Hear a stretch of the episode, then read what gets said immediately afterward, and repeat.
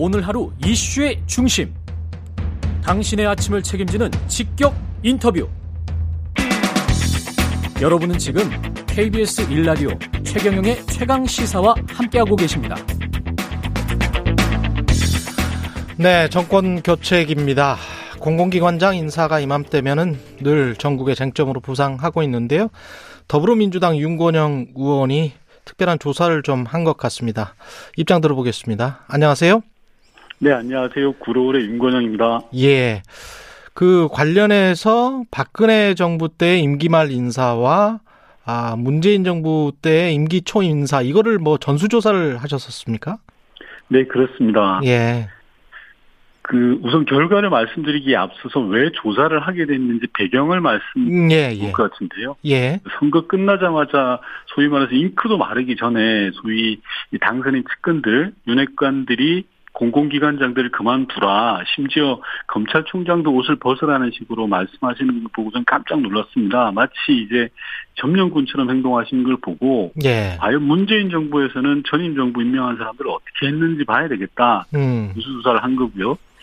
전수조사 결과를 보니 예. 공공기관장은 한 64% 정도 그리고 상임 감사는 87%가 법이 정한 임기를 보장을 받았습니다. 심지어 연임까지 하신 분도 계셨고 뭐 자진해서 사퇴하신 분 중에는 출마하시거나 승진한 분도 계십니다. 대체적으로 임기가 명시적으로 규정되어 있는 이들은 임기 보장을 원칙으로 했다는 말씀을 확인할 수 했습니다.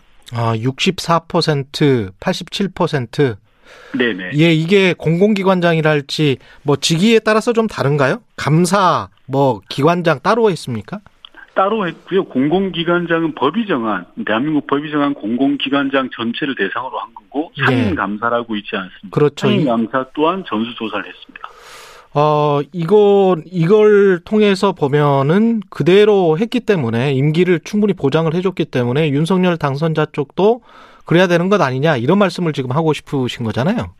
네, 그렇습니다. 음. 이- 어, 문재인 정부에서 이렇게 임기를 보장한 걸 유추해 보면 아마 아, 이명박 정부에서 노무현 정부의 임명직들을 무리하게 내쫓으면서 불거졌던 여러 가지 혼란과 갈등을 반복해서는 안 되겠다라는 그 대통령의 원칙에서 기인한 것은 아닌가 싶습니다. 예. 근데 당선자 측은 왜 그런 걸까요? 아무래도 세수는 세부대에 담아야 된다.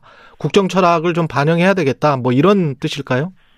우선 팩트에 근거한 통계는 거짓 말을 하지 않는다는 것을 말씀드리고요. 다만 자신들이 야당 시절에는 임기 보장을 외쳤던 분들이 이제 여당 되었다고 몽땅 나가라고 말씀하시는 분들이 많이 좀 안쓰럽고요. 예. 사람 마음이 변하는 건 당연한데 너무 조변석계도 되지 않지 않습니까? 그리고 취임식도 하지 않는데 왜 이렇게 자리를 탐하는지 모르겠고 음. 법이고 규정이고 다 무시하겠다라는 것은 좀 대단히 좀 걱정스럽습니다.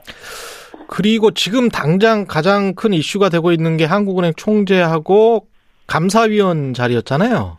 네네. 예, 이 부분은 어떻게 정리가 되고 있다고 보세요? 한국은행 총재와 관련해서는 대통령께서 합법적인 인사권을 행사하면서도 당선인 측을 배려해서 의견을 충분히 청취한 것으로 보이는데 음. 당선인 측에서 불필요한 이제 갈등과 오해를 낳고 있는 것은 전 대단히 유감이라고 생각합니다. 우선 한은 총재 후보자 이름도 청와대가 먼저 거론한 것이 아니고 당선인 측에서 나온 거 아니겠습니까? 심지어 당선인 측에서 후보자에게 의사타진까지 했다는 이야기도 들리거든요. 예. 이제 와서 뭐 의견 교환이 아니었다, 합의가 아니었다, 소위 감사위원과 패키지로 가야 된다는 등 엉뚱한 말씀을 하시면서 좀 인사권 행사에 딴지를 걸고 있는 것으로 저는 보여집니다. 예. 어? 당선인 측에서 정무수석과 비서실장의 대화가 협의가 아니었다고 주장을 하시는데요. 그렇다면 당선인 비서실장이 청와대 수석을 만나서 개인 의견을 내는 게 말이 되는지 되묻고 싶습니다. 상식적이지 않지 않습니까? 좀 어, 당선인 측근들의 일처리가 매끄럽지 못한 것 같아서 좀 안타깝습니다. 감사위원은 어떻게 보세요? 감사원 쪽에서는 이게 정권 2학기에 감사위원 임명제척권 행사는 부적절하다 이렇게 입장을 밝히면서 당선자 쪽에 손을 들어줬다 이렇게 평가를 받고 있습니다. 우선 팩트 체크를 하면요 감사원의 공식 입장은 아니었던 걸로 알고 있고 음. 어, 인수위 업무보고 과정에서 사견임을 전제로 답변한 것으로 알고 있습니다. 음. 우선 당선인 측에서는 임기 말 정부가 감사위원을 임명한 사례가 없다고 지금 주장하고 있지 않습니까? 예. 근데 그건 너무 당연한 겁니다. 왜냐하면 최근 15년 동안 정부 교체 시기에 감사위원이 공석이 된 적이 없습니다. 즉 임명하고 싶어도 할 수 있었던 공석이 없었는데도 마치 임명을 보류했던 것처럼 그렇게 몰아가고 있는데 이건 전형적인 왜곡입니다. 예. 지금 당선인 측에서는 오로지 자신들이 임명하겠다라고 고집을 부리는데요. 중요한 건 저는 감사원의 감사 공백을 막아야 된다라는 겁니다. 지금 감사원법에 7명이 감사위원회를 구성하고 있는데 그중에 2명이 공석입니다. 만약에 한 명이라도 달이 나면 구성 자체가 안 되는 즉 감사 공백 상태가 발생하거든요. 따라서 이제 당선인 측은 이제 야당도 아니고 하니 음. 국정 운영의 주체로서 책임 있게 이 문제를 풀어가겠다라는 자세로 나와야지 5월 10일 이후에 자신들이 임기가 시작하면 임명하겠다라는 고집은 좀 꺾는 게 어떨까 싶습니다. 그러면 그 지금 현재 청와대와 협의 또는 두 분이 네네. 합의를 하는 쪽에서 감사위원을 선정할 수 있다 또는 청와대에서 그냥 어 지금 하는 식으로 그냥 임명할 수 있다 어떻게 보십니까? 현직 대통령의 인사권 행사는 법에 따른 것으로 당연한 겁니다. 그러기에 박근혜 전 대통령 탄핵 당시에도 황교안 권한대행이 62명의 인사권, 공공기관장과 감사 등의 인사권을 행사했고요. 다만 대통령 당선인이 존재함으로 의견을 수렴하고 적극 소통하는 것은 좀 필요하다고 생각합니다. 따라서 감사위원도 그렇게 하는 게 맞고요. 예. 보다 근원적으로 보면 통상 대통령제 국가는 임기제와 엽관제를 채택하고 있지 않습니까? 음, 예. 엽관제, 즉 대통령이 교체되면 대다수 기관장도 교체가 됩니다. 반면 예. 대한민국은 임기제거든요. 음. 대통령 임기와 상관없이 법으로 기관장의 임기를 정해놓습니다. 어떤 것이 좋은지는 장단점이 있지만 무엇보다도 중요한 건 현재 대한민국은 법으로 임기제를 채택한 것입니다. 그렇다면 대통령은 현행 법에 따라서 인사권 행사하는 게 맞다고 생각하고요. 만약에 미국처럼 엽관제가 필요하다면 우리는 법률을 개정해야지 대통령에게 실정법을 지키지 말라고 할 수는 없는 노릇이시지 않겠습니까? 그러네요. 말씀을 들어보니까. 예. 근데 이제 오늘 그 만찬 회동에서 이게 사실은 또 어떻게 보면 이제 정치적인 행위일 수 있단 말이죠. 그래서 네. 오늘 오후 6시에 만찬 회동을 통해서 어떤 이런 문제들이 뭐 잘 합의나 협의가 돼서 이렇게 네. 순탄하게 풀릴 가능성도 있지 않을까요? 어떻게 보세요? 어, 저는 뭐 당연히 그렇게 돼야 된다고 생각하고요. 예. 경기를 예를 들면 대한민국 대통령은 저는 100m 달리기 선수가 아니라 이어 달리기 선수가 돼야 된다고 생각합니다. 음. 아마도 문재인 대통령은 윤석열 당선인에게 이어 달리기 바톤을 제대로 잘 전달하고 싶어 할 것 같습니다. 평소 그분의 성정이나 스타일을 감안하면 음. 당선인께서 잘 받아서 다음 국정을 매끄럽게 잘 운영하는 게 저는 제일 중요하다고 생각하고요. 한 가지 당선인 측에서나 또는 국민의힘에서 잘못 생각하고 계시는 게 있던데 오늘 만찬을 마치 대통령과 야당 대표가 만나서 협상하고 결과물을 내놓는 영수회담으로 생각하고 계시던데요. 음. 그런 자리는 아니라고 생각합니다. 5년간 국정을 책임지고 운영하셨던 현직 대통령이 다음 대통령에게 이런저런 조언을 하는 자리고 아울러 당선인도 자신의 국정 비전에 대해서 말씀하신 그런 자리이긴 합니다만 뭐 여야 합의문을 주고받는 그런 자리는 아니지 않나 싶습니다. 어떤 이야기들이 오고 갈까요?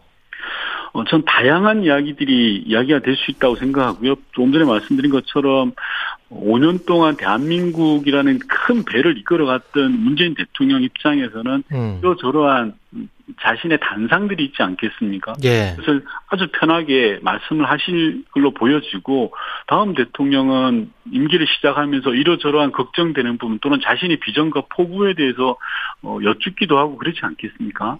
용, 용산 그 집무실 이전 이거는 뭐 당선자 뜻대로 되는 거니까 거기에 관해서 어떤 협조나 뭐 이런 것들도 이- 있을 수 있겠습니다.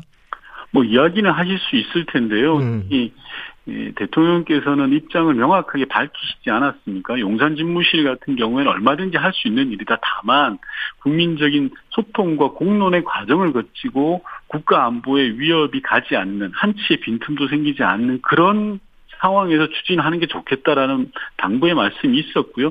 그에 따른 또 당선인의 또 설명 또는 계획 등을 말씀하실 수도 있다고 생각합니다. 사면 이야기가 분명히 나오지 않을까요? 아, 저는 뭐 미지수라고 생각을 합니다. 아, 그래요? 예, 예. 여부가 거론될지 않을지 지금 예상하는 것은 아무런 실익이 없고요. 음. 일어나지도 않을 일을 두고 감론을박할 이유는 없다고 생각하고 그런 측면에서 본다면 최근에 있었던 사면 논란은 불필요한 것 아닌가 싶고요. 왜냐하면 이명박 전 대통령에 대한 사면이 필요하다고 생각하시면 당선인 측에서 취임 이후에 예, 스스로 하면 될 사안이거든요. 굳이 지금 이렇게 이슈를 만들 사안은 아닌 것 같습니다. 그 대선에서 패배한 민주당은 이제 원내대표를 박홍근 의원으로 선출을 하긴 했는데 어떻습니까? 당 분위기랄지 당내 세력이 뭐 어떤 갈등을 하거나 어떤 쪽으로 좀 무게의 추가 넘어가거나 뭐 이런 느낌이 있나요? 어떠, 어떻게 보세요? 안에서는? 뭐 호사가들은 친문, 친이 뭐 이렇게 분류도 하시는 것 같은데 예. 그런 논쟁은 저는 실체도 없고 아무 실속도 없다고 생각합니다. 모두가 아시다시피 문재인 대통령은 민주당이 배출한 대통령이고 이재명 후보는 민주당이 선택한 후보 아니겠습니까? 그렇게 나누는 것 자체가 무의미하고요. 다만 대선 패배 직후다 보니 민주당 내 상황이 여러 가지로 안 좋은 건 사실입니다. 음. 새 원내대표가 선출된 만큼 이제부터는 당은 통합과 혁신의 길로 가야 된다고 생각합니다. 패배 원인에 대해서 냉철한 평가를 바탕으로 해서 하나로 좀 힘을 모아내고요. 국민들에게 사랑받는 그런 세력으로 거듭나야 된 다라는 말씀 드리고 싶습니다. 예. 더불어민주당 윤건영 의원이었습니다. 고맙습니다. 네. 네, KBS 라디오 최경영의 최강시사 1부는 여기까지고요. 잠시 후 2부에서는 새로운 물결 김동연 대표 그리고 정세현 전 장관 만납니다.